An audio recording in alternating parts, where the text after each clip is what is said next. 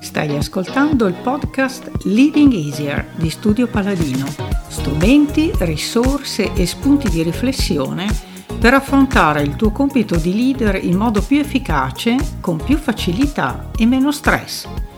Trovi tutti gli episodi sul sito studiopaladino.com.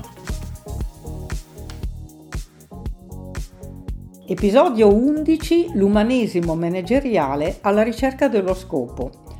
Nel libro che sto ultimando di scrivere su questo tema, illustrato magnificamente da Cristina Cadmon, cito l'autrice Laura Berman Fortgang perché illustra in un modo davvero brillante ciò che intendo con l'estrarre dalle vicende della nostra storia personale ciò che conta. La chiave è distillare da queste esperienze le qualità, le capacità e le lezioni apprese che ti seguiranno sempre. Imparare a distillare il contenuto dal contenitore, come afferma l'autrice, perché le nostre esperienze sono contenitori che dovremo inevitabilmente lasciare andare col proseguire della nostra vita. Ma il contenuto è la nostra essenza, ciò che è permanente e che costituisce l'elemento portante del nostro progetto di vita. Enzo Fumarola, top manager di lunga e brillante esperienza, è un esempio concreto di questo importante processo e con piacere do il benvenuto ad Enza, cui lascio la parola per presentare la sua esperienza. Grazie dell'opportunità Maria Teresa. Non è mai facile fermarsi e guardarsi dentro. Sono un ingegnere idraulico, un amore per il fare e cosa meglio di questa facoltà poteva garantire, ovviamente nel mio immaginario, la realizzazione di progetti utili e complessi. In realtà, eh, però, dopo un paio d'anni di esperienza in uno studio di ingegneria, la vita aveva previsto per me piani diversi, eh, da manager a Milano e poi in giro per l'Europa. La svolta ehm, fu legata ad una scelta personale, sposarmi, avere un figlio, ripianificare le mie priorità in altri termini. Il master in organizzazione aziendale di informatica nel lontano 1981 eh, mi aprì le porte delle aziende che eh, cominciavano ad affacciarsi alle tecnologie prime esperienze da analista programmatore, figura ormai professionalmente scomparsa e devo dire eh, ero un pessimo programmatore. Subito dopo, da capo progetto e poi velocemente a gestire team sempre più grandi come direttore dell'area servizi di quelle multinazionali eh, che iniziavano a vendere soluzioni che avrebbero eh, cambiato gli scenari organizzativi, eh, quello che poi avremmo battezzato come change management più recentemente. E da azienda in azienda l'esperienza si è consolidata, i team da gestire hanno aumentato in dimensioni e cambiano soprattutto in geografia. Fuori dall'Italia serve eh, capire culture nuove e sensibilità diverse. Così l'esperienza della gestione di progetti complessi eh, mi permette di passare alle vendite, poi alla direzione generale, poi ancora alla responsabilità di linee di prodotti e geografie ancora più ampie. Gestisco merge, acquisizioni, ristrutturo aziende malate, ma con un'unica certezza, che è il fattore umano a rendere le organizzazioni vincenti. È un po' il mio mantra.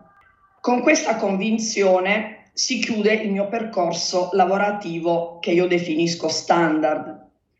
Mi guardo fuori e, quasi per caso, scopro che accanto al mondo del profit esiste una realtà no profit che non è solo fatta di volontari che sanno fare quello che serve per migliorare la vita di molti, ma anche di chi, come il gruppo di manager no profit, lavora in back office per aiutare chi aiuta gli altri. È una illuminazione, continuità nella discontinuità. Il mio patrimonio di esperienze, eh, penso, potrà servire a supportare quelle organizzazioni e quelle persone che diversamente non potrebbero permettersi una spesa significativa per pagare quell'esperienza che un manager si porta dietro. Cara Enza, il tuo contributo insieme a quello dell'architetto Claudio Camaioni sono stati un insostituibile apporto alla stesura del mio libro. In che modo la sua lettura e rielaborazione si collega al tuo momento di vita?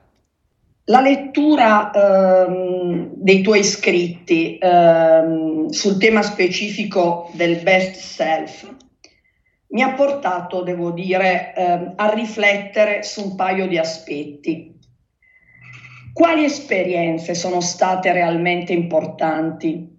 Quali sono state dei contenitori il cui contenuto è la vera essenza e quindi l'elemento o gli elementi portanti del mio progetto di vita.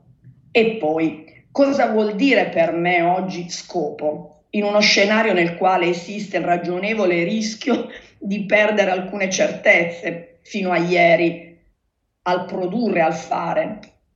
Parto da, da questo mm, secondo punto per analizzare alcuni aspetti ovvi legati all'ingresso di ognuno di noi prima o poi in un mondo altro rispetto a quello produttivo. Il rischio di perdere la propria identità. Il tuo team, i tuoi colleghi non ci sono più.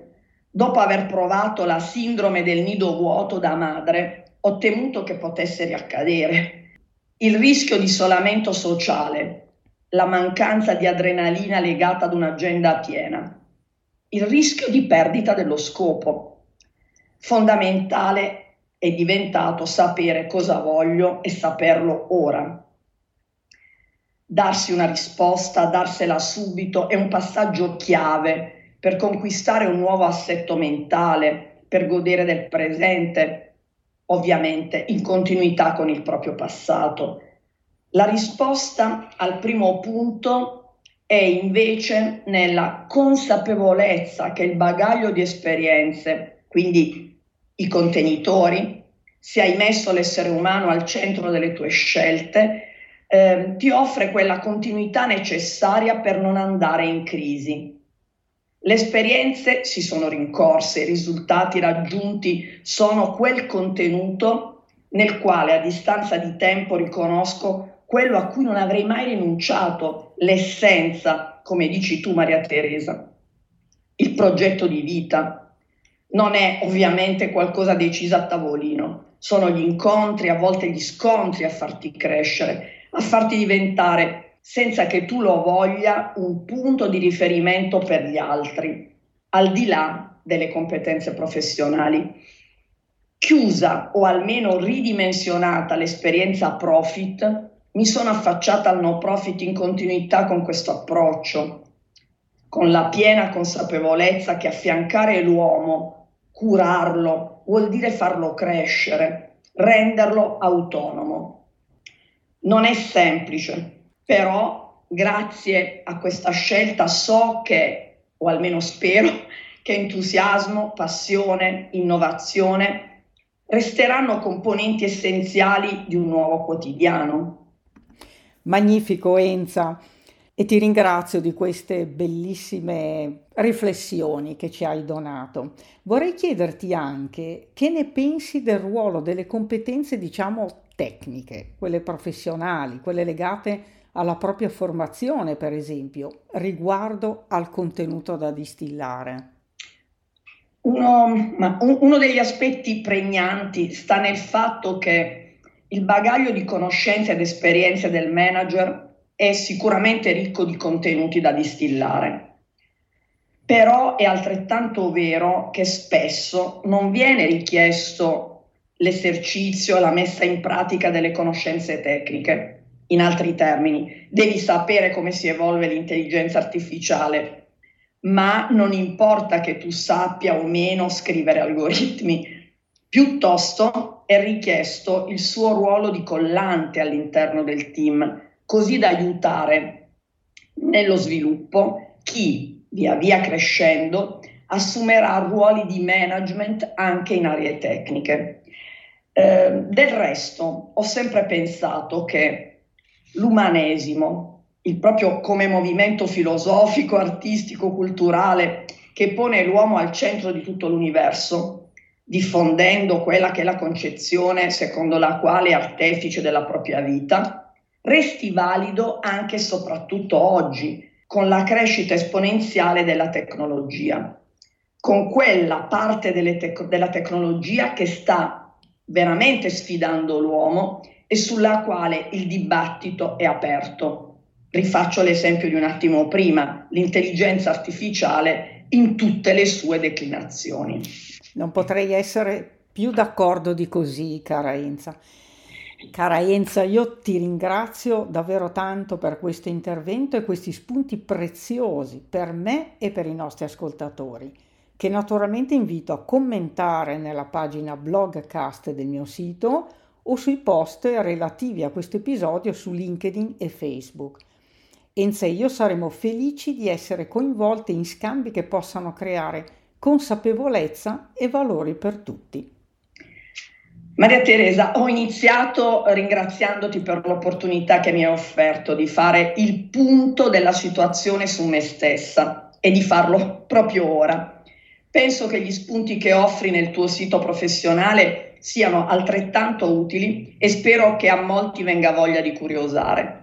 Altrettanto spero che avvenga con Manager No Profit e con il suo sito e che l'associazione diventi tutto sommato un punto di riferimento per gli ETS, per gli enti del terzo settore, quindi per le aziende e anche per le aziende profit che si affacciano ad esempio al tema della corporate social responsibility con il solito acronimo di CSR. Grazie Bilenza e grazie a tutti i nostri ascoltatori. A presto! Abbi cura del tuo carattere, la vera base di un'autentica leadership.